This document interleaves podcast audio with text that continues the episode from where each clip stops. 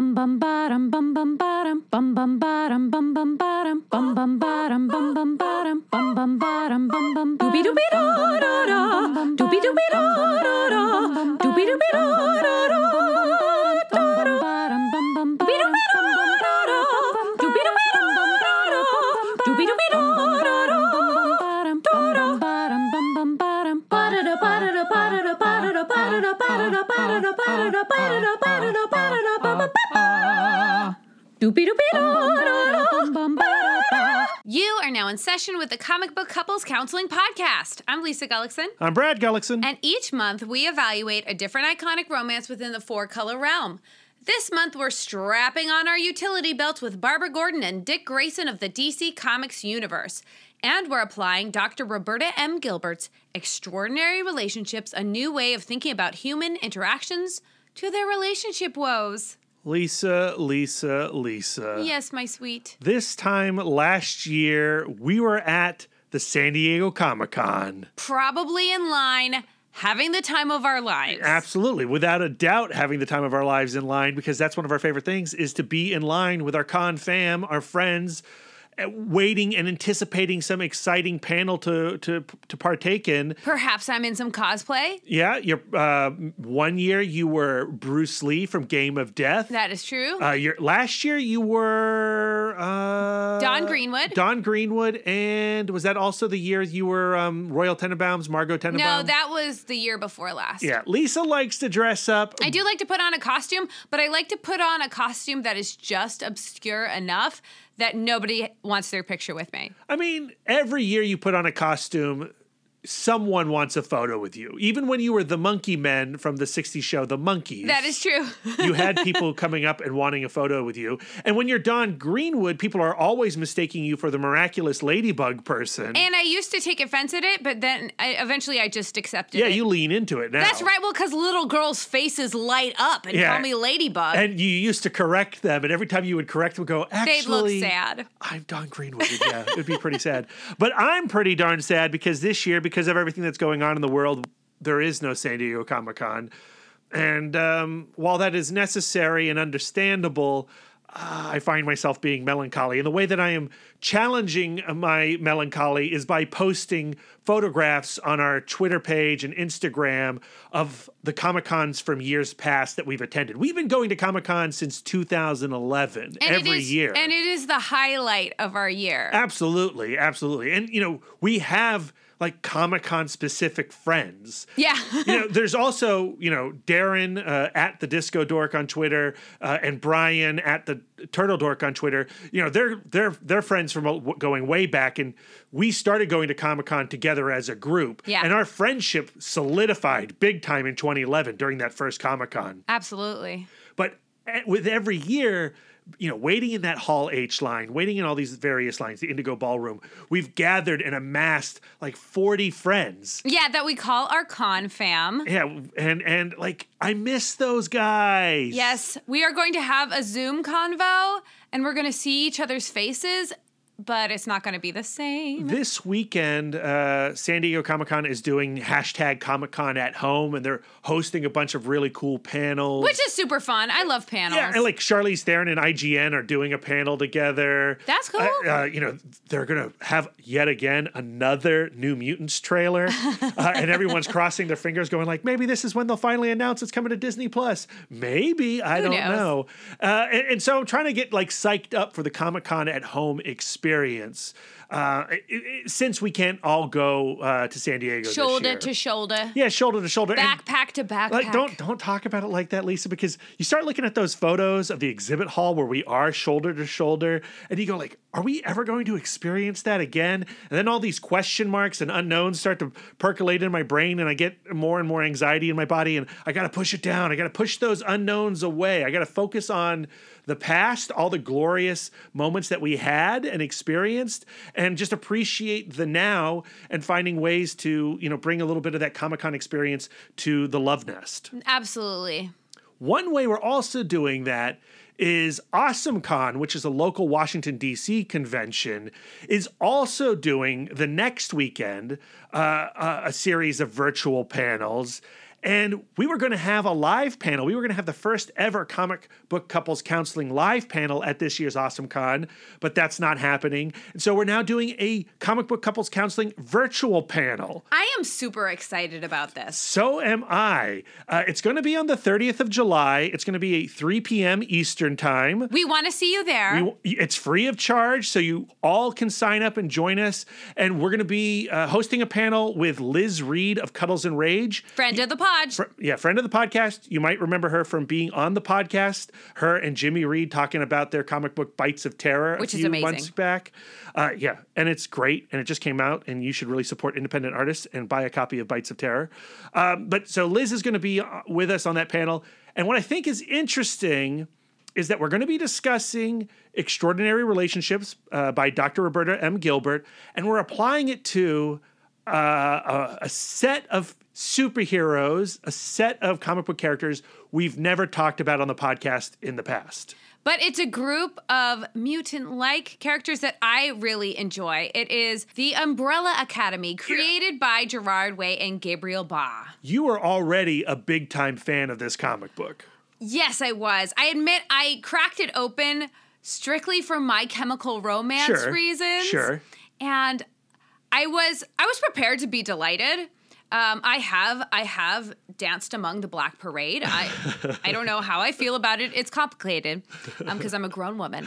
Um, but I was shocked at how like I shouldn't say I was shocked, but like how multi-talented, multifaceted can a person be? It's like an amazing book, and I devoured the first two volumes. And because of the My Chemical Romance connection, for uh, a long time I avoided uh, the Brad Umbrella resisted. Academy. Yeah, I was a hipster, you know, uh, like what Hollywood types interloping on my uh, comic book landscape? How dare you? Who do you think you are, J.J. Abrams? Uh, but that is, you know, quit being a jerk, Brad. Uh, we should be inviting, we should be welcoming to all manner of creatives. And it's a super nerdy sci-fi book directly up Brad's very narrow alley. and and I, I don't know if I have a very narrow alley. I It's take offense to that. It's a wide alley. I've got a wide alley. You can put lots of things in that alley. Okay. Uh, but Gerard Way's The Umbrella Academy, which I read for the first time this week, is flippin' fantastic. I read the first two volumes. I'm looking forward to the third volume. I love it. Gabriel Ba, I was already a fan of because of his work in uh, uh, BPRD. And it's hard not to go, well, this is like the X Men with a little bit of a Mike Mignola sensibility. That is, s you were like so right on the money with the DNA that makes the Umbrella Academy. It's a little bit fanciful, it's over the top, it's broody. You can see Mignola's influence, perhaps, or maybe they have s- sharing some cross influences with Gabriel Ba. It's craggy, it's flat, but still like hyper detailed. Yeah, it's it's a It's gorgeous. got a lot of tentacles in it. It's got a lot of tentacles, a lot of tentacles. Uh, so I am very excited to apply extraordinary relationships And to the many, Umbrella like, Academy. We have so many relationships to work with. Yes. Sibling relationships, parent child relationships, romantic relationships. yeah, I think it's going to make for a really good panel, and I'm excited to have Liz with us uh, to bounce ideas off of. Yeah, share those insights. It's going to be like a brief, like, because it's only going to be 45 minutes. It's Yeah. not going to be our usual 90 minute f- feast and festival. Right. But I think, I'm hoping that we make some new friends, but really, I just want my old friends to be there. I want you guys, our listeners, to be there with W- us. We've we put out like one tweet about it, but we're going to really kick off uh, our uh, promotional campaign regarding this panel panel this week. So uh, help us out there and, and share that news. We're really really excited to be uh, attending Awesome Con in this way. yeah. Anyway, that's enough of that. Uh, it's time to get on with our Dick and Babs conversation. This is the end. Cue the doors. This is the end. The end. The end, my friend. I saw that in the script and I was like, what is he referencing? I'm referencing the doors, Lisa. Okay. I was never a doors doors gal. I know. Well, I was in high school, and while all my friends were listening to Nirvana, I was like, "Nah, man, they're not the Doors." Uh, but we've reached the end of our conversations with Dick Grayson and Barbara Gordon, and I, I mean, I can't believe we were one. I can't believe we're finishing up another couple, and, and two, I can't believe how much I fell in love with Dick and Babs as a couple over the course of these four episodes. Uh, me too. I mean, I love an immersion experience. I I love just reading all things Dick and Babs. Um, I think we've now established residency in Gotham. Yeah, as you already know, we were not originally planning on covering another Gotham couple right after our run on Harley Quinn and Poison Ivy. But as we were building up to our epic 50th episode of CBCC, we wanted to give our listeners a chance to pick a couple for us. And Dr. Dina, or at Is It Broken Yet on Twitter, she won our raffle and she picked Dick and Babs for us. And we, I mean, this has been a thrill ride. Yeah, I agreed, agreed. So thank you, Dr. Dina. Super appreciate it. You remember from last week, I love the word appreciate. I'm going to continue to use the word appreciate. Uh, and just like I'm going to use it again with Jesse James here, Jesse James, we appreciate you and we thank you for your lovely new review that you dropped on iTunes for CBCC this week.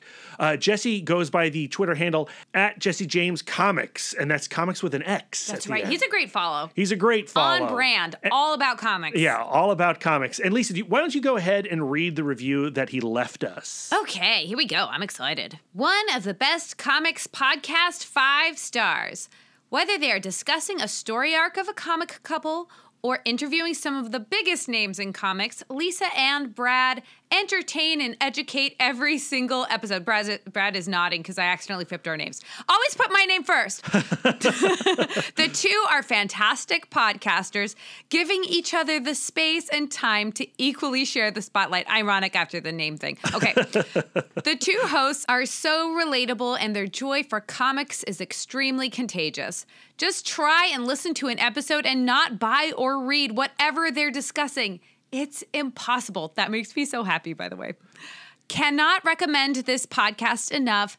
Thank you, Brad and Lisa, or Lisa and Brad, uh, for the countless hours of joy you have given me. Yeah. Thanks, Jesse. That is so sweet. Yeah, thank you so much. We really appreciate it. Oh, I love saying the word appreciate. uh, but I also want to take a moment and thank all of our listeners out there because our interactions on social media of late uh, have been really, really wonderful. And in this time of lockdown, like I'm getting a lot of joy and a lot of my uh, happiness from interacting with our listeners. It's been a lot of fun. And so, f- to everyone who has tweeted at us, who's left a review, who has found us on Instagram or emailed us, I just want to say thank you. It uh, like I know we say this every week, but it really does mean everything to Lisa and myself.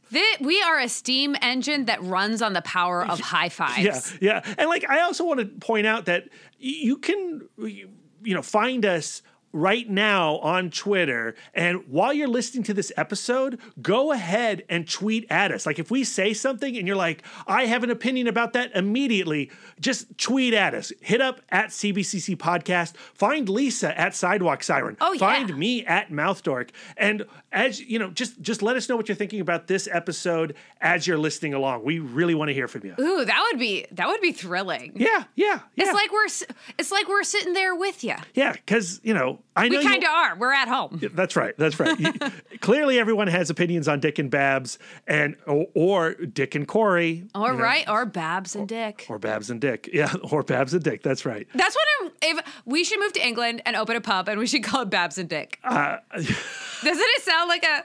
it sounds like an English treat for sure. Um, I like mine spotted.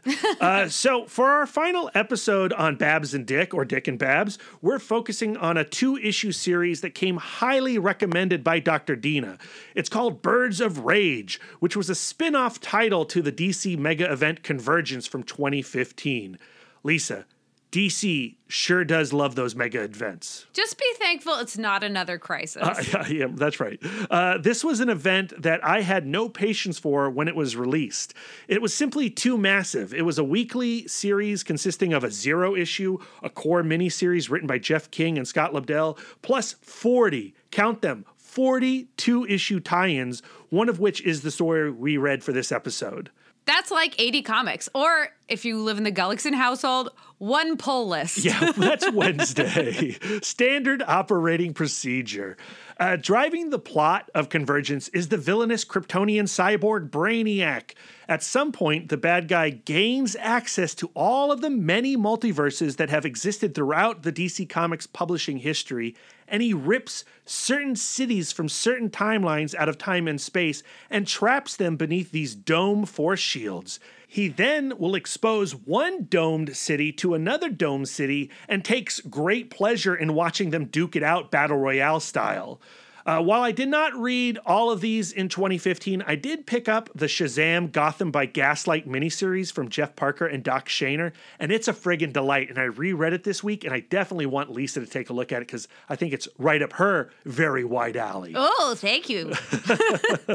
Uh, but, you know, we are suckers for multiverses and mirror universes. It all goes back to our Star Trek days. Oh, right? yeah, yeah. Uh, we're big fans of Star Trek Discovery Season 1. Come at us, bro. uh, when they're done right, they can be extremely fulfilling on a fan front, right? if you were Brainiac and of course you were pure evil, wouldn't you do like the exact same thing? Yeah, Like, for sure. I want to see Freddy versus Jason. Yeah. I want to see Godzilla face it off with King Kong. Heck yeah. I mean, what I love about this concept is it, you know, Brainiac is kid in a playground. He's a kid in a sandbox. He's a big time nerd. He's taking all of these toys and he's he's smashing them together. Yeah, that's not how I would smash them together. though. Uh, we know how you. Uh, they would make sweet, sweet love. Yeah, I, we know, we know. Uh, I'm sure there's a, uh, a a multiverse where it's all about that, like the DC porn multiverse. Actually, there is a DC porn multiverse. Don't you- share it with me. I'm just joking. But I mean, you can find those. You can find those things. That's all. I I'm know how to Google. I know you can. uh, but what makes our two issues involving Nightwing and Oracle even more special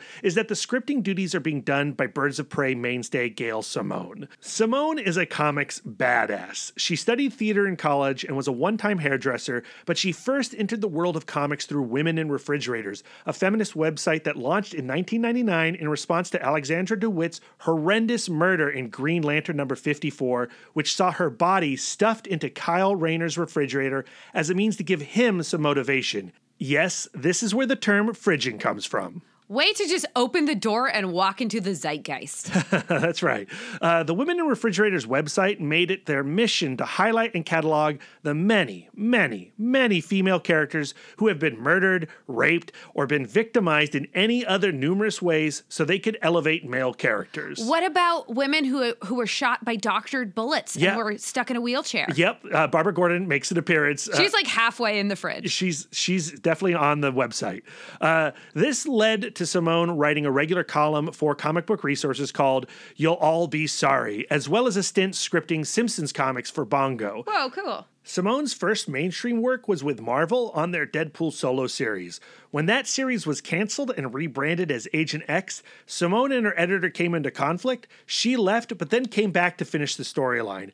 However, that's when she jumped ship and walked into the DC Comics offices, where she would take over Birds of Prey in 2003. Since then, Simone has practically worked on every single character at DC, from Hawk and Dove to Wonder Woman. I always take notice when she's on a book because I adored her run on Birds of Prey. I was reading Dixon's take on those characters and enjoying them, but Simone is the one who got me to fall in love with Oracle, Black Canary, Huntress, and the rest. Also, I think when she first introduced Big Barda into the series, that was also my first time that I met a new god. And because of her take on Big Barda, a whole world of comics was opened up to me. And I have become a massive New Gods fan ever since, right? Yeah, I can confirm that. Yeah, and I've uh, helped you become a New Gods fan as well, thanks to Tom King's Mr. Miracle with Mitch Gerads. Absolutely. We, I mean, if you haven't listened to those episodes, they're great. And Yeah. read that book. Yeah, read that book. Uh, when Simone left Birds of Prey for Wonder Woman after issue 112, the series struggled and readers fell off, including me, and the series was canceled. In 2010, she returned to Birds of Prey for 13 issues before, once again, the book was canceled as a result of Flashpoint and the launching of the New 52, where Simone would take over the once again wheelchair free Barbara Gordon in the new Batgirl solo series. Now, it's five years later, 2015. Who are you going to call to handle the Nightwing Oracle Convergence tie in? Birds of Rage? Gail Simone. You're damn right. Mm-hmm. But Lisa, before we can pit Thanagarian warmongers against our poor, romantically struggling Dick and Babs, we gotta check in with our love doctor, Roberta M. Gilbert. What's she got to say this week? This is our last week with love guru Dr. Roberta M. Gilbert and her book, Extraordinary Relationships A New Way of Thinking About Human Interactions. Not if you count the Umbrella Academy panel at AwesomeCon, Lisa. That is true. I wish I had read the whole book before I pitched that panel. More on that later. She is going to help the Dynamite duo manage their anxiety so they can be better partners using Dr. Murray Bowen's family systems theory. Now we are in part three entitled Toward Better Relationships. And we're going to focus our attention on chapters 15 and 16, growing a self and managing the intensities, so we can help Dick and Babs deal with their relationship when it is in crisis. This is not a crisis, Lisa. It's a convergence. Not in DC Comics universe terms, Brad. In Bowen family systems theory terms. Ooh, convergence. Uh, according to Bowen's family systems theory, crisis is when there is a period of rapid change in which individual functioning is sometimes permanently altered toward a higher or lower level. Crises are initiated by what Dr. Gilbert refers to as a nodal event that upsets the family equilibrium and requires a reshuffling of function within the family system. This part three is a lot of tying up loose ends from the previous two parts. So, um, if some of those these terms go over your head, listeners, you can go back and listen, or not. Can I go back and listen, or do I have to ask you questions? You can ask me questions if you've. Uh, hopefully, you've been listening. I've been listening. Crisis can be when people are added to the family system through births, adoptions, marriages. They can be when people leave the system. A child goes off to college, an adult child remarries and leaves the home, somebody changes their physical distance, like moves away, or, of course, deaths. They can also be when an individual loses functionality because of illness or injury, or perhaps suddenly gains functionality, like an illness is cured, or they suddenly wake up from a three week coma, like Dick Grayson. the book doesn't explicitly say this, but I think they could also be radical changes to the day to day functioning that are independent of gaining or losing specific relationships, like someone loses or finds a job, hmm. retires, or let's say there's a huge dome dropped on your city, yeah, yeah, or yeah. there's a massive global pandemic. oh no. Those sorts of things are going to upset your functioning apple cart and increase your anxiety. So, Brad, what have been some of the nodal events of our relationship? Well, I would think marriage would be one. Yeah, or, or Right? our, That's a pretty big one. us meeting that would be the That's- initiating nodal events that crucial. change That's the course crucial. of our lives. Uh, as far as like recent, uh, well, this podcast, right? Oh, yeah, that's true. This podcast would be a nodal event. Uh, both of us changed our jobs uh, not too long ago. that those were very stressful times. Yeah, yeah, absolutely, absolutely. But better for it. Life is better for it. That is true. Crises are marked by increased anxiety throughout the system and can spell trouble for less emotionally mature relationships that are not properly processing that anxiety and thoughtlessly falling back into the postures of overwhelmedness, conflict, distance, overfunctioning, underfunctioning, reciprocity, and triangling. The anxiety initiated by the nodal event will be extended rather than resolved, and the unchecked togetherness and individuality forces will cause people to either lose self to togetherness or lose the relationship in individuality, resulting in cutoff. Right. The end result of a crisis is never the status quo. That's funny because in DC Comics terms, in Marvel event terms, uh, crises are absolutely about reestablishing the status quo. Yeah, which is one of the things that can be so frustrating about comics. Sure. Because you lose that timeline. Right. We're all like, if we go through a crisis, we are changed people. Hence, finding ourselves at either a higher or lower level of functioning.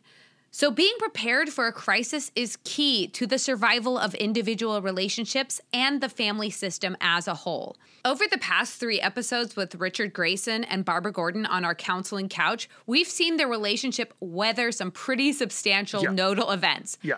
Babs joining the Va- Bat family, Babs and Dick becoming partners as the dynamic duo, Dick dating Kory, Babs being shot in the spine and losing her ability to walk, mm-hmm. Dick being in space with the Teen Titans for extended amounts of time, Dick giving his engagement announcement to Barbara after sleeping with her. Oh God. Not to mention the comings of goings of all kinds of Robins and and who knows what's going on with Bruce Wayne at any Sure. given moment.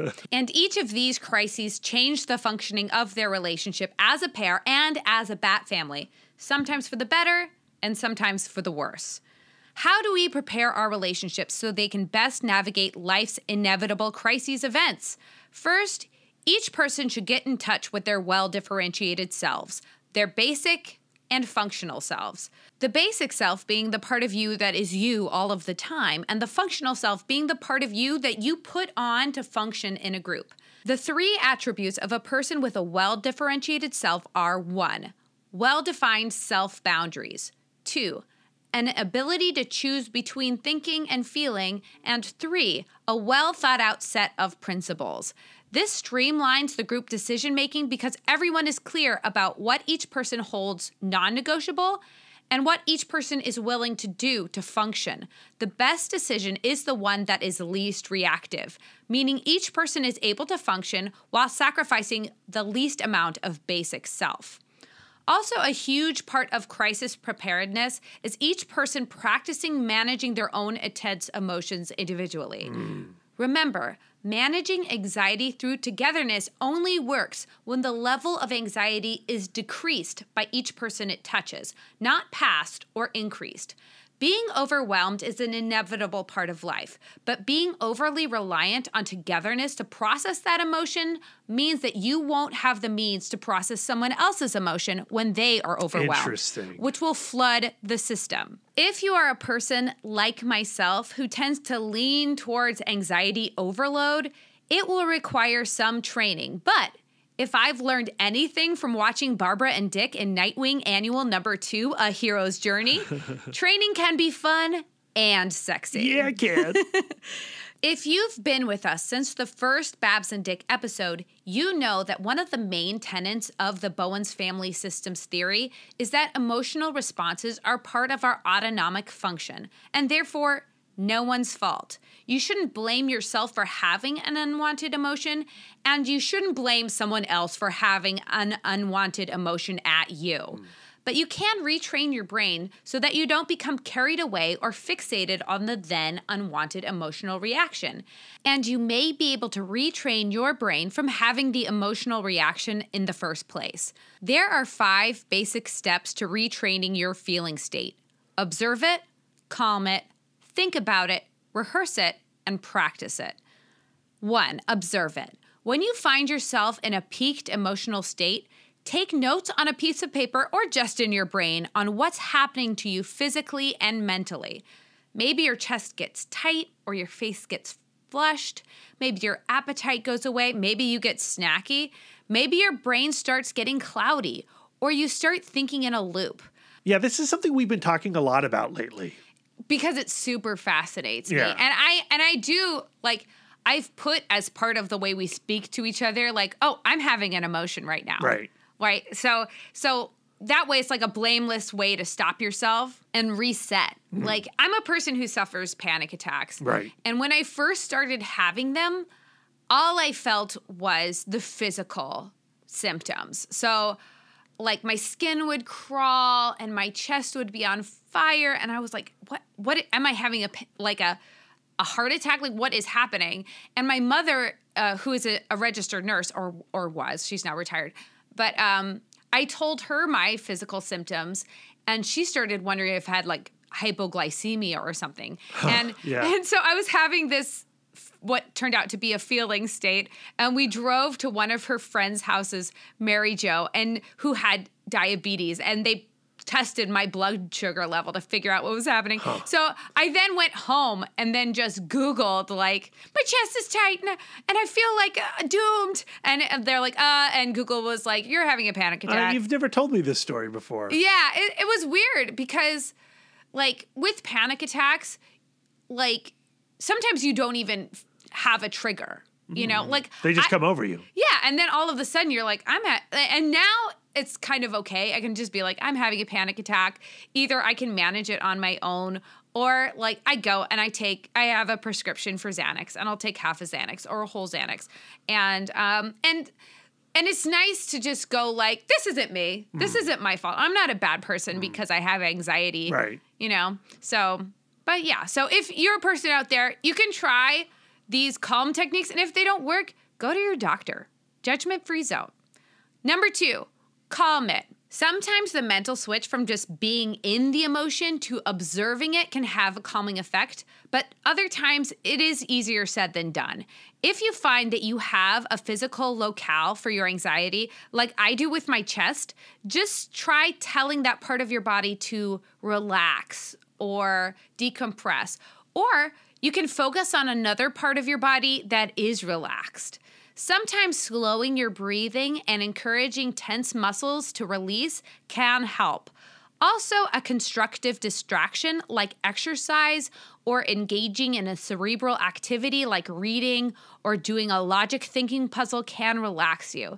There is a small section in Extraordinary Relationships about biofeedback training that I am so tempted to do this long tangent on. But the idea is to bring your automatic responses into your awareness so that you can then counteract and retrain them. Hmm. So if you have a stressful week and you're like, ugh, my mm-hmm. neck hurts, mm-hmm. uh, your next stressful week, encourage your neck to relax. Just hmm. give it a try. Hmm. It's free. Three, think about it. Once you've cooled down and your thinking is a little clearer, think about what triggered the intense emotion. Not the why as much as the how. When did it begin? What was I doing up until it began? Is there part of a pattern or a loop I find myself stuck in? What is the emotion in a broad sense? Rejection, embarrassment, anger, disappointment. One big one for me is doomedness, yeah, or I'm late for something. Doomed this.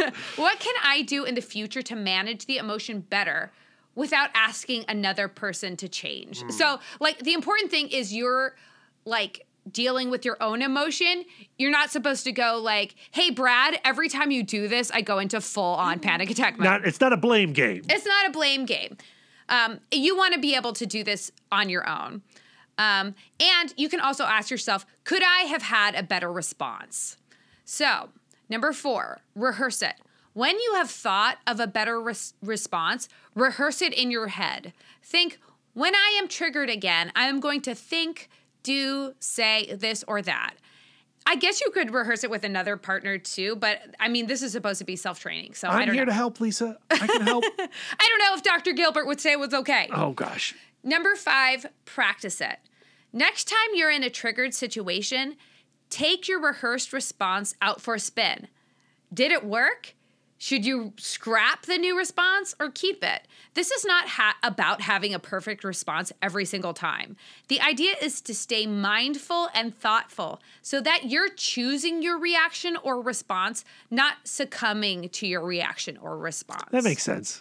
When crisis hits, while you're doing your best to maintain SEO in your relationships, separateness, equality, and openness, and continually process your emotions, remember that rest and relaxation are key to keep functionality running smoothly.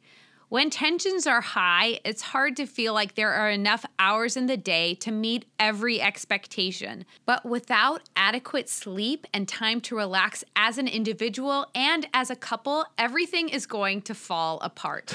Yeah. Listen to the Fab Five on this one. Don't let your self care of you, oh, don't let your self care and your partner care fall to the wayside. Schedule in time to relax as an individual and with your couple. Sometimes you just have to eat linguine with calm sauce in the apocalypse. In Convergence, we see Barbara Gordon and Dick Grayson in crisis, both in a DC universe sense, not technically a DC universe sense, it's a convergence. Yeah, it is. Not a crisis. and the Bowen's family systems theory sense. As we discuss these issues, I think we should observe how they are in decision making with either their basic selves or their functioning selves and processing their emotions individually and see if their strategies are bringing them to a higher level of functioning or a lower level of functioning. So let's get ready to rumble. Convergence! Birds of Rage. Where can we find this story? Convergence, Nightwing Oracle issues 1 and 2, published by DC Comics between the months of June and July of 2015, written by Gail Simone, penciled by Jan Duursema, inked by Dan Parsons, colored by Wes Dzioba, and lettered by Carlos M. Mangual. This is how DC sold this series. Here's their description starring heroes from a pre Flashpoint DCU. Just as they've finally been reunited, the romance between Dick Grayson and Barbara Gordon is sentenced to execution by Flashpoint Hawkman and Hawkwoman. Remember that time we changed the timeline? Yeah, yeah. We changed it back. We changed it back. Yeah. Oh, Flashpoint. Uh, yeah. So, so basically, starring your favorite characters before the new New Fifty Two ruined everything. um, here's where our New Fifty Two moaning should begin. But I really, really don't want to do that anymore. And I read a really rad interview with Gail Simone over at Comics Alliance about this topic. Uh, they asked her, you know, what is the difference between writing Barbara Gordon as Batgirl versus Barbara Gordon as Oracle? And here was her response, Lisa, and I, I loved it. Okay. Uh, this is Gail Simone now. I have talked about this a lot, but I am very inspired by the ideas of a real timeline. If you're a Conan the Barbarian fan, you can read stories of Conan when he was very young, all the way up to when he was an old king. If you love Tarzan, you can read stories from the Jungle Tales of Tarzan, where he's just a kid, all the way up until he has a son of his own and beyond. Same with Batman. You can follow him from Gotham as a kid to Dark Knight as a cranky old weirdo. I really love that. So my thinking on Barbara is always about that. It's a timeline. And for the canon in my head, I see the current run as a very early period in her career, all the way up to when she becomes Oracle. Same character, one life lived, but stories told at all different points of the timeline. Her experience and methods change, but the steel is the same from cradle to grave, basically. And so for Gail Simone, when she's writing the new 52 Batgirl, that all takes place before all the Oracle stories that she wrote in Birds of Prey. And that's how that's how I make it work in my head too, because I love those Oracle stories so much. I don't want to erase them. They all still exist. Yeah, I like that idea of like some nodal events in our life are inevitable. yeah. And we do see that in multiverse timelines. Like Yes. there always is a Batman. Yep, yep, yep. Whether he, you know, he's hanging out in uh, 1888 London or Gotham City of uh, modern day. But Bruce Wayne, like who he is as a person, is eventually He Batman. remains. And who Barbara Gordon is, is eventually Oracle. Yeah, yeah, yeah. I, I love that. I love that. Me too. So thank you, Gail Simone, for that Comics Alliance interview. I really appreciate it. And thank you, Comics Alliance, for asking that silly question.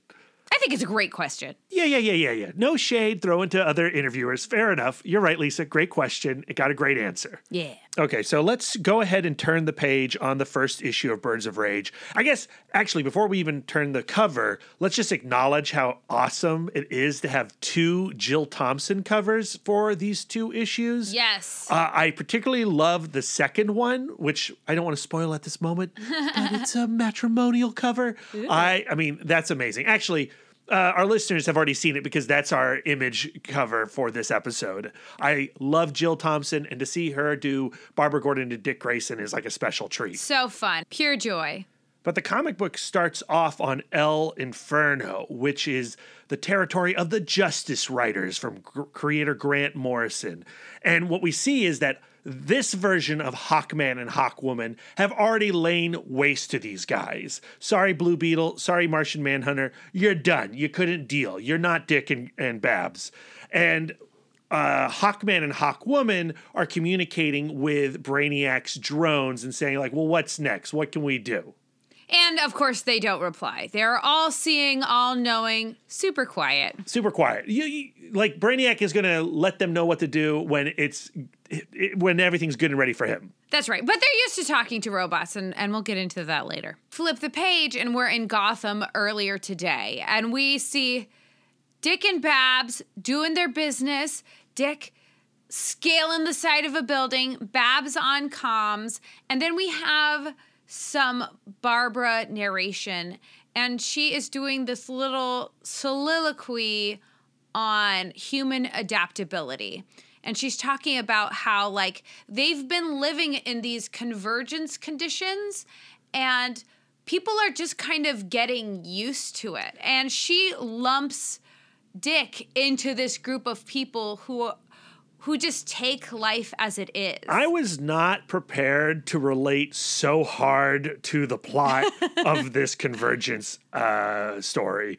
You know, talking about, you know, uh, normalcy in the face of absurdity. Yeah. I mean, this is a pandemic story. What? Well, I mean, like I imagine like if me a year ago was like, "Hey, guess what? In July, you're not going to be going to Comic-Con Hmm. because of a global pandemic, the likes of which were the 1918 influenza pandemic." Yep. I would have been like, "No way. Whatever. That's history book stuff." it would be the same as guess what? July, you can't go to Comic Con because Reston, the suburb of Washington, D.C., is underneath a bubble and we can't get out. Under the dome, Stephen King was right. Um, but she's talking about how, like, everybody has like their functional self that just like goes like okay i can ma- whatever comes to us we can make it work. And that is what we see when we look at other people. We go on instagram and we go like oh my goodness her mask is so cute. Wow she totally started an etsy business. Everybody's killing it in this pandemic except for me and so she feels like she sees Dick and she goes, he is so carefree. He Right. he is so in the now where me and and Bruce Wayne, we are just consumed with worry. Yeah, she's she's creating a narrative uh, that is driving a wedge between them, and and he's not aware of that. And we find out later that he is not as carefree as she thinks that he is. Yeah, but before we can get to that, Lisa, we have to address who is Nightwing about to uh, bust into, and it is one of Bat's rogues. Mr. Freeze, right? And he's stealing these diamonds. Uh, but Mr. Freeze, once he encounters Nightwing, like all the thrill of the heist drains out of him. They didn't even set the alarm. Yeah, they didn't even set the alarms. And what I love is Mr. Freeze says to Dick, he goes, "Look, just just take these diamonds back.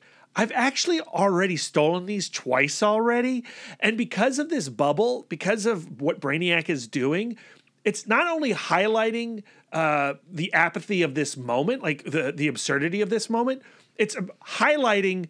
The entire cycle that Mr. Freeze has gone through over 80 years of Batman continuity, right? Like, Batman is always there to b- bust Mr. Freeze. Mr. Freeze has no reason to steal anything, but he keeps doing it. But this bubble has become a breaking point. And it's kind of a wake up moment for Nightwing, too, because he's like, well, my function is to stop the bad guy. What am I supposed to do when the bad guy just hands over the diamonds?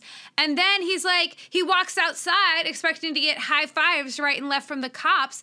And the cops aren't even, they don't even hardly care. Yeah, they they they used to have their guns drawn when Mister Freeze was around, and now it's just like, eh, you know, we've dealt with him so many times. Where is he going to run off to anyway? Like, what's the big deal? When Dick explains this to Barbara over the comms, she relates so hard. She is also in a what's even the point moment. And Dick is about to tell her like what this meant to him and and he couldn't he couldn't exactly express to her what he felt. And he makes another attempt later to express like what this feeling he has is. But what he ends up saying is like, I need to go. I like I just need to go and be by myself. I'm gonna go radio silent. And Barbara goes like, Yeah, that's fine. And so I was like, okay, well that's kind of good differentiation. Yeah, I think that's cool. Everyone needs their little alone time. You gotta like learn to live apart from each other if you're Yeah. gonna learn to live to, with each other. Uh, but then she asks, Shall I cancel dinner? And at first I was like, I guess that's okay. She wants to give him his space. But then I remembered what it what it was like when I was clinically depressed. Or even now, sometimes if my anxiety is kind of like dusted up, like I just loved I like You love I to cancel I love to cancel Yeah, plans. yeah, yeah, Even now, just like I I love my friends and I love oh, I I mean I used to love going out. Um you know, but I just like You get relief when a plan gets canceled sometimes. Yeah, I- because like- it means like some time has been granted back to you. Yeah, and some expectations. Expectations are t- are taken off of Mm. me. So I like at first where I thought this was like a little differentiation moment. I really do think that this is a depression moment. I think that her saying Mm. Sh- "Shall I cancel dinner?" is kind of her handing the diamonds back and going like, "Why even go out for dinner?" Mm. Mm. Yeah, well, so let let's pick up on that in a second, but we got to talk about where Nightwing is going and who he is meeting. Right. So over the comms, she, she goes to Charlie Cancer Dinner, and he says, Only if you want to break my heart. And then Kory hears that and imme- immediately starts mocking him. And it, So yeah, it's Star Starfire. Kory is there.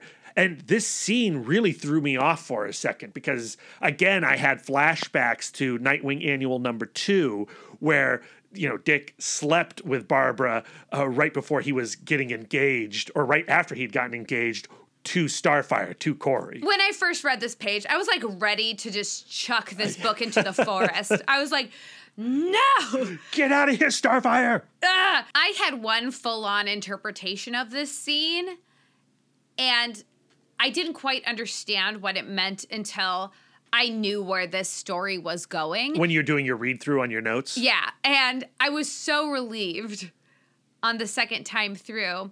But um, it relates back to a moment when he is swinging into the Natural History Museum to stop Mr. Freeze. And he's about to make this big entrance by busting in through this expensive skylight. Oh, yeah. And Barbara is like, not unless you have another skylight in your pocket. And he goes, You don't want to know what's in my pocket. And I'm like, Ooh, innuendo's fun. but it turns out it's an engagement ring. Apparently, he always has an engagement ring in his pocket. We should all know what's in his pocket. But Babs didn't get it. I didn't get it. But Kory knew. Yeah. So the first time I read this page and Dick is like, Barbara doesn't know that I called you. And Yeah, she'd be pretty mad. and yeah, and Kory is like, You're just afraid to be happy. I thought that this was like an amorous liaison. Oh, yeah, a dangerous liaison. But what is actually happening is he is going like, I don't know if I should even ask her to marry me. I don't know if I should propose. Like in times like this, like What's the point? and Kory says, like, I love you so much, and your optimism is what fuels me. You know, like, I like, you're here in Gotham. My people are on Tamaran, mm. off in space. I don't even know if my planet exists anymore. And here you are, trapped in a bubble with the love of your life, and you don't know if you should ask her to marry you. And that's just the perspective that he needs. I think it's a real bummer for her to be trapped in this bubble of Gotham with him uh, when he is in romantic bliss with Barbara. I would like to know a little bit more of where they are in their relationship uh, at this point in the timeline. Clearly, they're like very close. They're very close. We do have one panel, Yeah, their forehead touching. and I don't do that even with my closest of friends. No, I'd be pretty upset if I caught you forehead touching with an alien girl. Eyebrows to hairline, that's just for you, sweetheart. Thank you. I, I'm, I, I appreciate that. Same goes for me. Um, but you know, like I, I do feel like as a, a narrative choice, it's a bit of a pass. You know, like Starfire is saying like, "Go get your girl. Go get Babs. She's the one for you." You know, I was just a stop in the night, and so it feels like pretty convenient. I would like to read more about their relationship. I have read very little of the Teen Titans stuff. Yeah, same. And when you go online and you uh, research the romantic woes of Dick Grayson, there's a lot of people rooting for Starfire and Nightwing.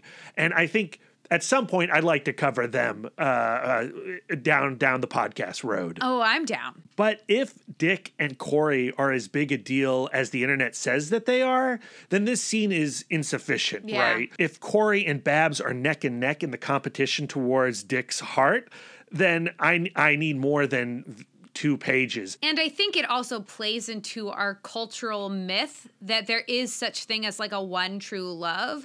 Like Dick and Babs are so meant to be together that Kory, who is hypothetically the second in line, can even see it. Where in actuality, like the person that you end up with is the person that you're rounding up to one. Yeah, we've talked about this a lot in regards to our own relationship, you know, because it's it's easy to imagine the many paths your life could have gone on. And I am so glad that my path has led to you. Um, but it's not like we were destined. Like I don't believe that Brad and Lisa were destined to be together. Yeah, not that we're not extraordinarily lucky to be together. Oh, I think this is the best case scenario. Yeah. Certainly. But you you know what? You would have found your Kory. Well, I just think like you know when you're when you're writing narratives, destiny comes into play a lot, and it's it's fun to write into destiny and to OTPs, right? It's fun to pursue an OTP. But I think that Dick can still marry Barbara and break Kory's heart. Sure. But this scene is here for Gail Simone and for the readers. It's Gail Simone relieving guilt uh, of that whole affair with Kory. You know, she needs to get beyond the Nightwing Kory relationship so that she could be happy with Dick and Babs. And maybe she's trying to spare herself a couple of emails. Yeah, maybe. maybe. But Kory is a strong woman. She's beautiful. She's passionate. She's going to find someone else. She's going to find that person she you know rounds up to one or maybe a few people. I don't know how they do it on Tamaran, but I'm for it. I definitely need to read some Starfire comics. When Dick returns to the apartment, he is still unsettled and he tries to unload on Barbara his feelings about his encounter with Victor Freeze. And she, in the narration, she says that she has to hide from him how hard she's relating. Like she sees them as two rats who are not adjusting to the cage Yeah. very well. And she reaches into her functional self and goes like, "Okay, I'm going to try to be comforting in this moment." And she's like, "You know, Victor, he, he's super smart. You know, maybe he was just having like an off day." and um then this this line of the narration particularly stood out to me.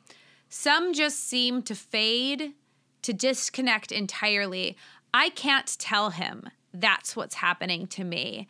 And I think that's one of the things that is so insidious about depression, whether it's clinical depression or circumstantial depression, but like the monster that it is, when it's in you, it tells you to pull away when that's in actuality the last thing that you need. You know, it would it would be as if um when we were thirsty, we turned away water. You know what I mean? And I think that it speaks to their SEO. They're not 100% open with each other. And I think that she's afraid of if she opened her darkness up to Dick, maybe he wouldn't be able to be the kind of happy go lucky guy that she thinks that she is. He is, but like we know from his conversation with Kory, he's hiding from her. Yeah, he's he's a bundle of nerves right now. He he's hiding from her that he is concerned. He's concerned about Victor Freeze. He's absur- concerned what's happening with Gotham under this dome. And he's concerned of if he should make this choice or not. But his functional self is the guy who's making jokes, the guy who lives in the moment. Pixie That- boots. He's Pixie Boots. That's how the Bat family functioned. Dick does say something incredibly insightful and beautiful to me. And I think that it shows what tremendous empathy Dick actually has. I think more than Batman has, and perhaps more than Barbara has. But he does put himself in Victor Freeze's shoes. Very cold shoes. Hmm. Yeah, I love this moment. His moon boots. Yeah. Um, he says to Barbara, like, like I, I feel sorry for Freeze because he had a true love and she died. Yeah. Get dressed, true love. We're going out. Yeah, shout out to Paul Dini and Batman the Animated Series in the Heart of Ice episode, which radically altered Mr. Freeze into the rad character that he is in this comic book. Yes, amen. I aspire to be Dick in this scene, and I hmm. love that he is kind of the soft, squishy side of Batman's non fatal perspective. and that would be the kind of superhero that I would want to be. I would want my superpower would be to empathize completely with the villain and like my mission would be to make sure that everyone in Arkham Asylum feels whole and gets the help that they truly need. I mean, that's easy to say for somebody like Victor Freeze, but how do you apply that to the Joker? How do you apply that to Donald Trump? Ugh. Ugh. Ugh. Ugh. That's right. Right. I mean, I agree with you. Like, uh, you know, I champion empathy all the time, and, and you know, uh, it should be no secret to the listeners, but I'm pretty far on the left, and I do find myself going like, okay, if you truly cherish empathy, you have to apply that to the people you like l- the least on this planet. I know. Uh, Like the thing is like uh, not that I am uh, I'm strictly a armchair counselor. Like I right. just I've read a lot of self-help books. That's why we got Roberta M. Gilbert in our corner. Exactly. Um like the one thing I cannot relate to is sociopathy. Pathy. Sociopathy. That's hard to say and hard it. to understand. And I think that is something that um, the Joker and perhaps our president have in common is that they are sociopaths. And um, and that is the complete lack of empathy, which would be my superhero's kryptonite. All I need is a name. Help us, Twitter. What would be my superhero name? Your arch nemesis. Okay, okay. But yes, let's aspire to be a little bit more like Dick relating to Mr. Freeze. I also really love how, before we get to the restaurant where the question is going to be popped, we learn about what Poison Ivy has been up to during Convergence under this dome. And she's been using her powers to feed the city. And Bab's response to that is like, I see the help that Poison Ivy is being, and I feel guilty for all of the times that I just threw her in jail and laughed at her. And to me, like, this speaks to one of the things that came up with Poison Ivy a lot wh- when we were talking about her relationship with Harley Quinn. Poison Ivy is not, she is not um, the Joker. Right. She is a person with ethics. Yeah, she has values. And her priorities are just different than ours. And I think that that's what makes her such a diabolical villain.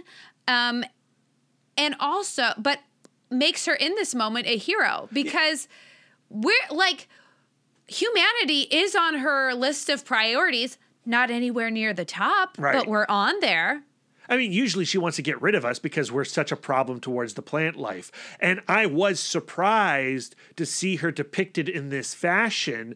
But coming off of our conversations with her and Harley Quinn, I I, I felt like pride. Like, I mean, I had no uh, authorship in this moment, but like, I feel like we've adopted uh, Poison Ivy into Yes. our, our family. And yay, thank you for helping us. She's one of ours. She's one of ours. But imagine what that's doing. Like when you're already in a dome, like think about like, and you're in an urban environment. We need that CO two. Yeah, so We yeah, need those plants. That, that's that, that's that's for that's She's for sure. probably finally running this city the way that she wants. You would think she'd be able to get underneath the dome somehow, Like she could access the green a little bit. I don't Oh, know. perhaps. Maybe that's too much of an extension of her powers at this point in 2015. but all of her stuff is in Gotham. But yeah, all her stuff is in Gotham. That's right. Returning to Babs and Dick at the restaurant, we get another proposal from Dick Grayson. So much better. So much better than Nightwing Annual Volume 2, page 1. I'm not sure how many passes he's had at this. Yeah, yeah. No, no one's interrupting uh, him this time including himself.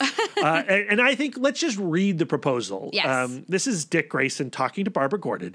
Barbara, we've been connected since the day we met. I loved you when I didn't know what love was. You have been the friend I can never doubt and the partner I didn't know was possible. Whatever happens in this world, I know we can bear it if we have each other. Barbara Gordon, will you marry me? Her response, Oh my God, Richard, I, I can't. dun dun dun. And then we get a little ellipses, dot dot dot. Dick goes, I don't understand. And the reason he doesn't understand is that she has not told him that the monologue she is having in her head is one way. I'm I'm not going to get through this. I'm fading away. I can't bear it anymore. Like she has like her self-talk has been garbage. And and he I think that he I mean I I'm not going to say he wouldn't propose if he knew what she was going through because she um because he loves her mm-hmm. and I think that he would marry her even if he knew what she was going through because he wants to be there for her. But he wouldn't have worded it that way, I don't think. And then at that moment, we see some of the restaurant patrons run to the window, and the dome is coming down. And Bab sees that, and she goes, Phew. She goes, like I just turned down the man that I love, and the literally the skies open up. It's a pretty big answer. I'm taking this as a sign. Yeah. So, Brad, do you think this is a good sign or a bad sign? Like, does she th- is she taking it as a sign that she should marry him or she shouldn't? I mean, I don't think it's a sign related to her at all because Hawkman and Hawkwoman have shown up. And uh, I think that's the inevitable answer to is this a sign? If it was a good sign, it would it would be he- heaven opening up and bliss and, and relief. But this is not a moment of relief. It's a moment of torment. It's a moment of despair. It's a moment of attack. I think that she sees the skies opening up and she sees that as a see, I shouldn't marry Dick Grayson. I think that perhaps she was feeling a little trapped in the relationship and she was feeling a little obligated perhaps to Dick because of all they've been through and to ha- to say and like he's been trying to propose to her since they were suddenly both 16 years old. Right. And so, like, I think that her turning him down in that moment was a tremendous relief. And the skies opening up at that moment was an affirmation that she was making the right decision. Turns out, yeah, Hawkman and Hawkwoman, they come down from the skies, and it's not so hot to be without Dick Grayson, I guess. Um, but I think in that moment, she was saying uh, she felt like the the heavens were reflecting her situation back to her. But like all good action movies and action comics, it's in the fight where two learn to know the value of each other in their lives. And Hawkman and Hawkwoman are going to show Dick and Babs what they mean for each other through combat. Uh, because Hawkman and Hawkwoman, they show up, they go right to the restaurant. I guess because of their absorbascons, they're able to key into Gotham's mainframe and see that Oracle is secretly running everything. And they're thrilled because Barbara Gordon is in a wheelchair and she can't possibly be any kind of threat to them. And they make, or they try to make a deal with, you guys just give us Gotham, let us deal with it, let us run your city, and we won't obliterate all of you. That's right. And uh, at first, Barbara and Dick are like, no. And then, and then Hawkman and Hawkwoman are like, we'll give you an hour to think about it. And they leave. And um, Dick is like, okay, we got to hit the arsenal. We're, we got to it, we got to get Bet already. And Babs is like, I can't fight. I'm in a wheelchair. And he's like, you know, you do you, boo. I'm going to the arsenal. And he's super heartbroken. And she's like, I hate to disappoint him, especially since I literally just turned down his proposal. But turns out I've been fighting the Absorbascons for the last 10 minutes. And who knows when she was doing it? Was it in between Barbara and Will you marry me? And she's like, I think the moment they showed up, she started getting to work with Oracle, and she's probably doing that through her glasses or something. You know, if she blinks her eyes in a certain way, her computers respond. I'm not sure. computers are magic. No, they're science, Lisa. um, so the second issue, it starts off with Oracle and Nightwing separated. She's doing her thing, he's doing his thing, battling off Hawkman and Hawkwoman. I think it's interesting that we get a narrative switch here. You know, for all of this comic, the captions have belonged to Barbara Gordon. But on the third page, suddenly they belong to Dick Grayson. And it was a little bit of a relief to get a little bit of his point of view into our brains. He does show off his tumbling skills because he is able to bounce right back. Circus boy. He's a circus boy. He's like, Yeah, my heart is crushed and I'm super mad right now, but I do have a bat wing. And a rocket wing. That's right. So I'm going to do a little kamikaze switcheroo on these hawk people. Meanwhile, Oracle is up in her clock tower with a hooded figure and she has her own little plan. She has hacked in to the drones because she can't hack, hack into the Absorbascons because of computer reasons. And she's hooked up the audio to Canary's voice. And Black It's Black Canary. She's the hooded figure. Oh yeah, that's right. And like, how awesome was it when suddenly, you know, one of the birds of prey, Black Canary, is in this comic? I was so excited to see her. Yes. And so she lets it rip. She blows the helmets off of these Thanagarians. Oracle swoops in on a helicopter. She's ripped out of the sky by one of the Thanagarians, then rips out her Eskrima sticks. And they start scrapping. And they are, Oracle and Nightwing are victorious and they win the right to continue to run Gotham. I do think there is a really cool moment in Oracle's fight with Hawkwoman where we get her captions and Barbara says this to herself. She says, I used to be Batgirl.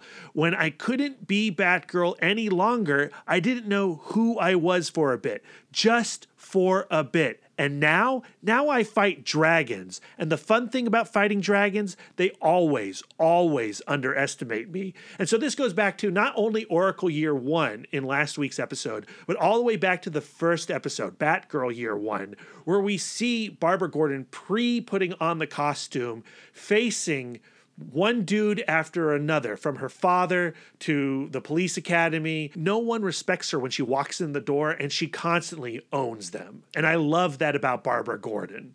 And it goes back to Gail Simone saying, like, everything she is, no matter what timeline, leads to Oracle. Yeah. Everything, like, everything that prepared her to be Batgirl prepares her to then in turn be Oracle. Yeah. I think it also highlights that nodal moment of I was victimized, I was injured, I ended up in a chair. I lost my functional self. I was being Batgirl so that I could operate in the world, and I couldn't be that anymore. And then I had this moment of floundering, and mm. now look at me now. Mm. I'm at this higher level of functioning. Like, nothing like i am nothing can get me down i am so strong that the worst thing imaginable can happen to me and i can do better be better So, of course, Hawkman and Hawkwoman never stood a chance against Barbara Gordon, right? At the same time, they don't kill Hawkman and Hawkwoman. They kind of invite them to hang out in their Gotham. Yeah that's right. They're like we literally just saw poison ivy. She's doing great. You've got to be great. Mr freeze he's not so hot but we like him too. Let's just all live in this bubbleless gotham together neighbors. They're soldiers of empathy, Lisa. curate your culture, Thanagarians. Now, before they can ride off into the sunset, Babs has to clear up some stuff about the proposal. And she she turns to Dick and she's like, "You know what? I was scared. And you know how much Dick Grayson loves to tell Barbara Gordon her mind. And he's like, I know you live for perfection and the world is just not this perfect place, the place that you need it to be. And I think that that is kind of what, like, he sees himself as not perfect. Like, I understand why you turned me down. You're looking for something mm, that yeah. is flawless. And she's like, You're right. But now I've I have this new revelation and I understand it's never going to be perfect. It's always going to be making the best of what we're given. And I was wondering if you wouldn't mind perhaps kissing me and then proposing one more time. Yeah. And he's like, Really? And he's like, I, you know, I don't look my best. like, I literally was like at a nice restaurant and I, you know, I was wearing a whole different type of suit. And then he got pummeled. and he's black and blue. But what Dick doesn't realize is that black and blue are the colors of Nightwing, and he looks damn good bruised. Yes, he does. He's he's a very lovely, lovely man.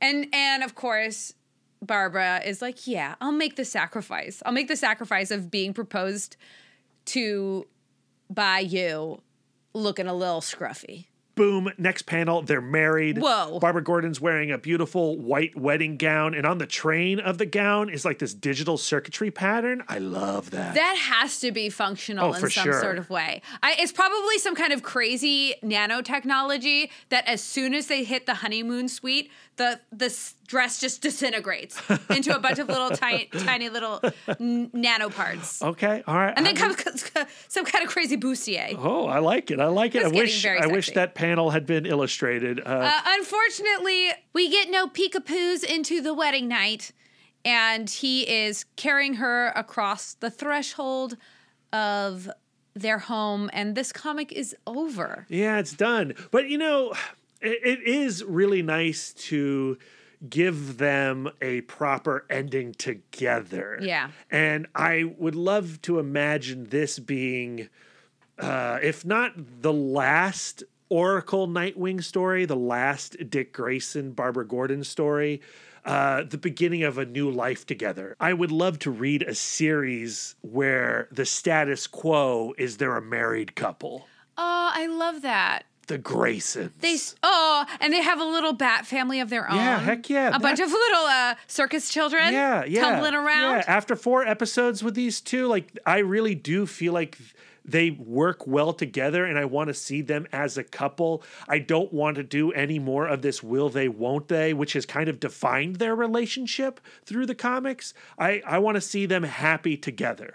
My only complaint about this comic is like after, particularly after the buildup of three previous episodes, Yeah. and then talking about this story, like I would have loved this two issue story to be a six issue Yeah. arc. Agreed. Agreed. And like to me, it breaks my heart to see their wedding be a panel. Yeah, and you know, I think if you had the space to tell this story uh, in five or six issues or twelve issues, um, Rogue and Gambit were on their honeymoon for like 17 right, issues. right, right, you could have a moment like you do between Kory and Dick, and it would be like a, an entire issue, right? Yeah. To resolve that relationship, and you could have a more space to also explain Barbara's turnabout at the end, where she finally does say, you know, like you really do understand me, Yeah, I'd like more insight Yeah. into that moment because, she was in such a dark place. Yeah,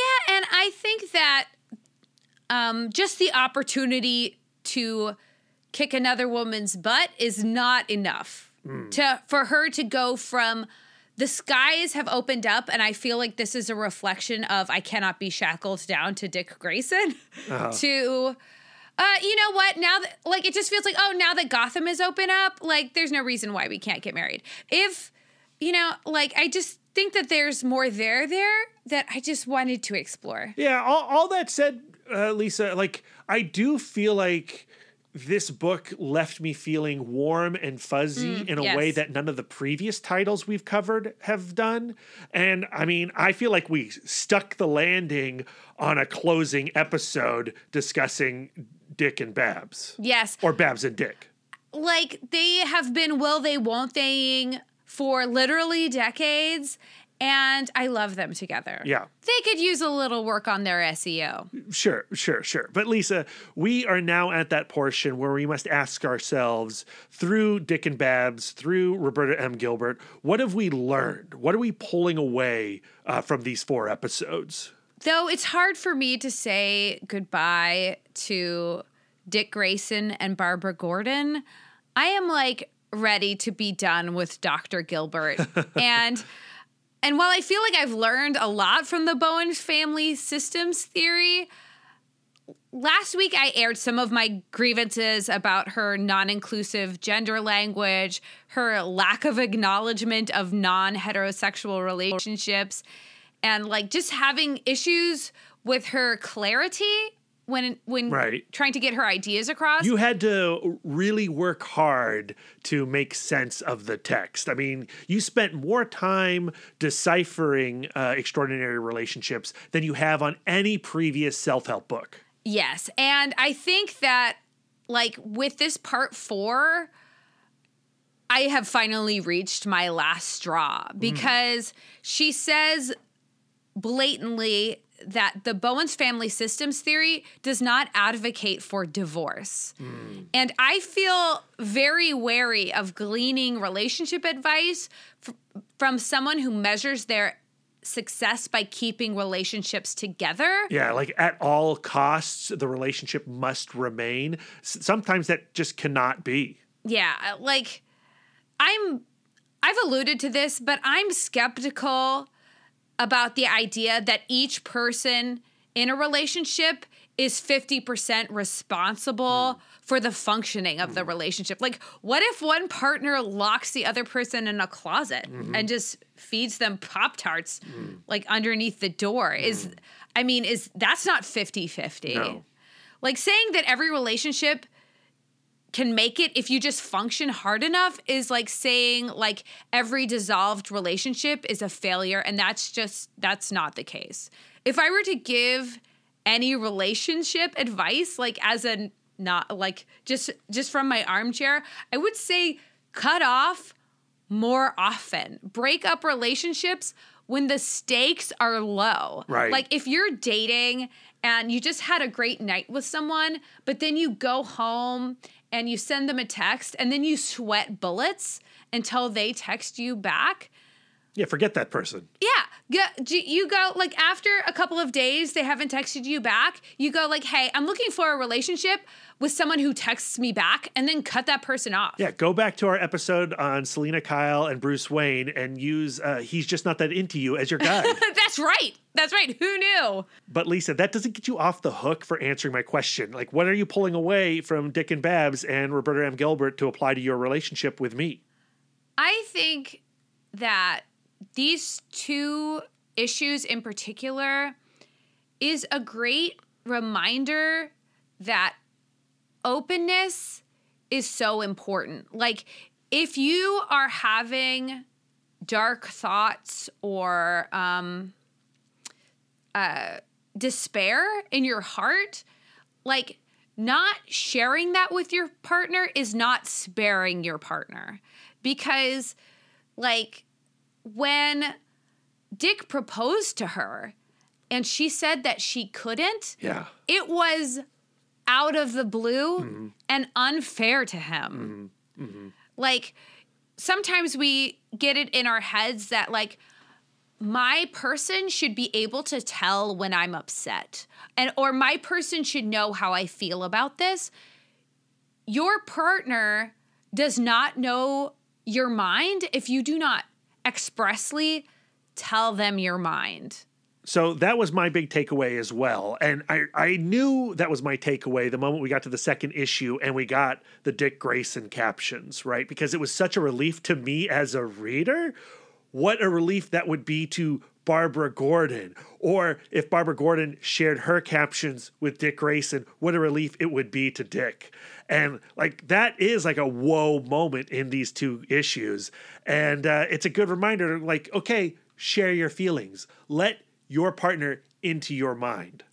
And also, if you are a person who feels like they're at the end of their rope, if you wish that you would fade away or or dissolve, remember that sometimes those feelings are self-replicating.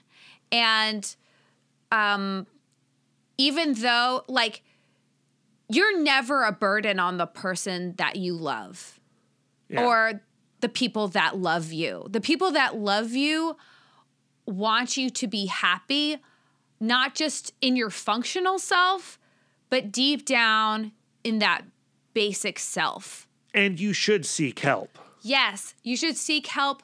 Tell your general practitioner. Yeah, if you can't talk to a loved one, if you- can't trust a loved one, seek help. Yeah. Talk to a doctor. Yeah, and it it doesn't have to be like a, a psychiatrist right off the bat or a therapist right off the bat. It can be a minute clinic. It can be an urgent care. It can be your general practitioner.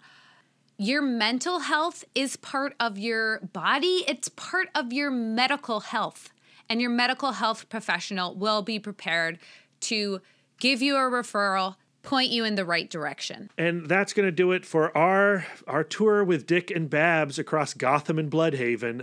Uh, I got to say one last time, thank you, Dr. Dina at Is It Yet Broken on Yes. Twitter for suggesting this couple. I had a wonderful time with them. I'm so head over heels with that. Yeah, I mean, I am going back and reading Gail Simone's Birds of Prey run. It's amazing. I recommend it to everybody. Uh, I've loved continuing the Batman family comics from the Bronze Age. Such a riot. so crazy, so wonderful. Uh, so yes, thank you, Dr. Dina. Uh, yeah, thank you, thank you, thank you, thank you. So for next week, I mean, we are really, really, really close to CBCC episode 50. I can taste it. And we did not want to start our next long form couple conversation revolving around Silver Surfer and Dawn Greenwood with episode 49. That is Lisa's OTP. Oh, yeah. So we're going to delay that pleasure for a little longer by doing a one off episode. That means we can highlight an OGN and an Eisner nominated OGN to boot. Yeah. We're going to cover Mariko Tamaki and Rosemary Valero O'Connell's Laura Dean Keeps Breaking Up With Me from First Second Books.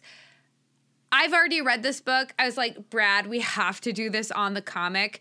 It it hits all of my inner teen girl buttons and I really liked it and I want Brad to read it. I, I'm excited. I, you know, I love Mariko Tamaki. Uh, recently did that Harley Quinn uh, young adult graphic novel. So cute. Also, Eisner nominated Yeah. against herself. Yeah, very showing great. up twice. Very cool comic. So yes, I'm excited about episode 49 and I'm super excited for episode CBCC 50 because on top of covering Dawn Greenwood and the Silver Surfer Norrin Radd, we're going to be unveiling some new art from at Karen X-Men fan. This has literally been my iPhone screen like for weeks, and I haven't been able to. I haven't been able to show anybody. Yeah, so we're just weeks away from sharing it. So I'm very excited about that as well. Uh, but Lisa, yeah. it's that time. We got to get out of here. We got to leave Gotham behind. You're not going to do something cute like reference like one of the rogues gallery. Uh, we, we're not gonna uh uh uh we're not gonna uh steal some diamonds. I can't think of anything. Oh, you you're having a bit of a Victor mind freeze yes, I'm having a Victor mind freeze. when thinking of a segue. Lisa, we got to end this episode. Oh, yeah. New outro using all five love languages words of affirmation, quality time, physical touch, gifts, and acts of service. Brad, where can our listeners send their words of affirmation to you? You can find me on all social medias at MouthDork. If you have words of affirmation for our logo, you can send them to Aaron Prescott at a cool hand fluke on Twitter. And if you have some words of affirmation for Dr. Dina for picking this couple, send them to at is it broken yet. Lisa, where can our listeners send their words of affirmation to you? I am always accepting words of affirmation at Sidewalk Siren on Instagram and Twitter. If you'd like to spend more quality time with us, you can subscribe to us on Podbean, Spotify, Stitcher, YouTube, and iTunes. If you would like to reach out and touch us electronically, you can email the podcast, cbccpodcast at gmail.com, or follow us on Instagram and Twitter at cbccpodcast. You can give us the gift of five stars on iTunes. And if you'd like to do an active service, why not write a review of the show while you're there? It warms our hearts and helps the pod. So until next time, folks, keep your love tank full. And your psychic rapport open. Doopy doopy.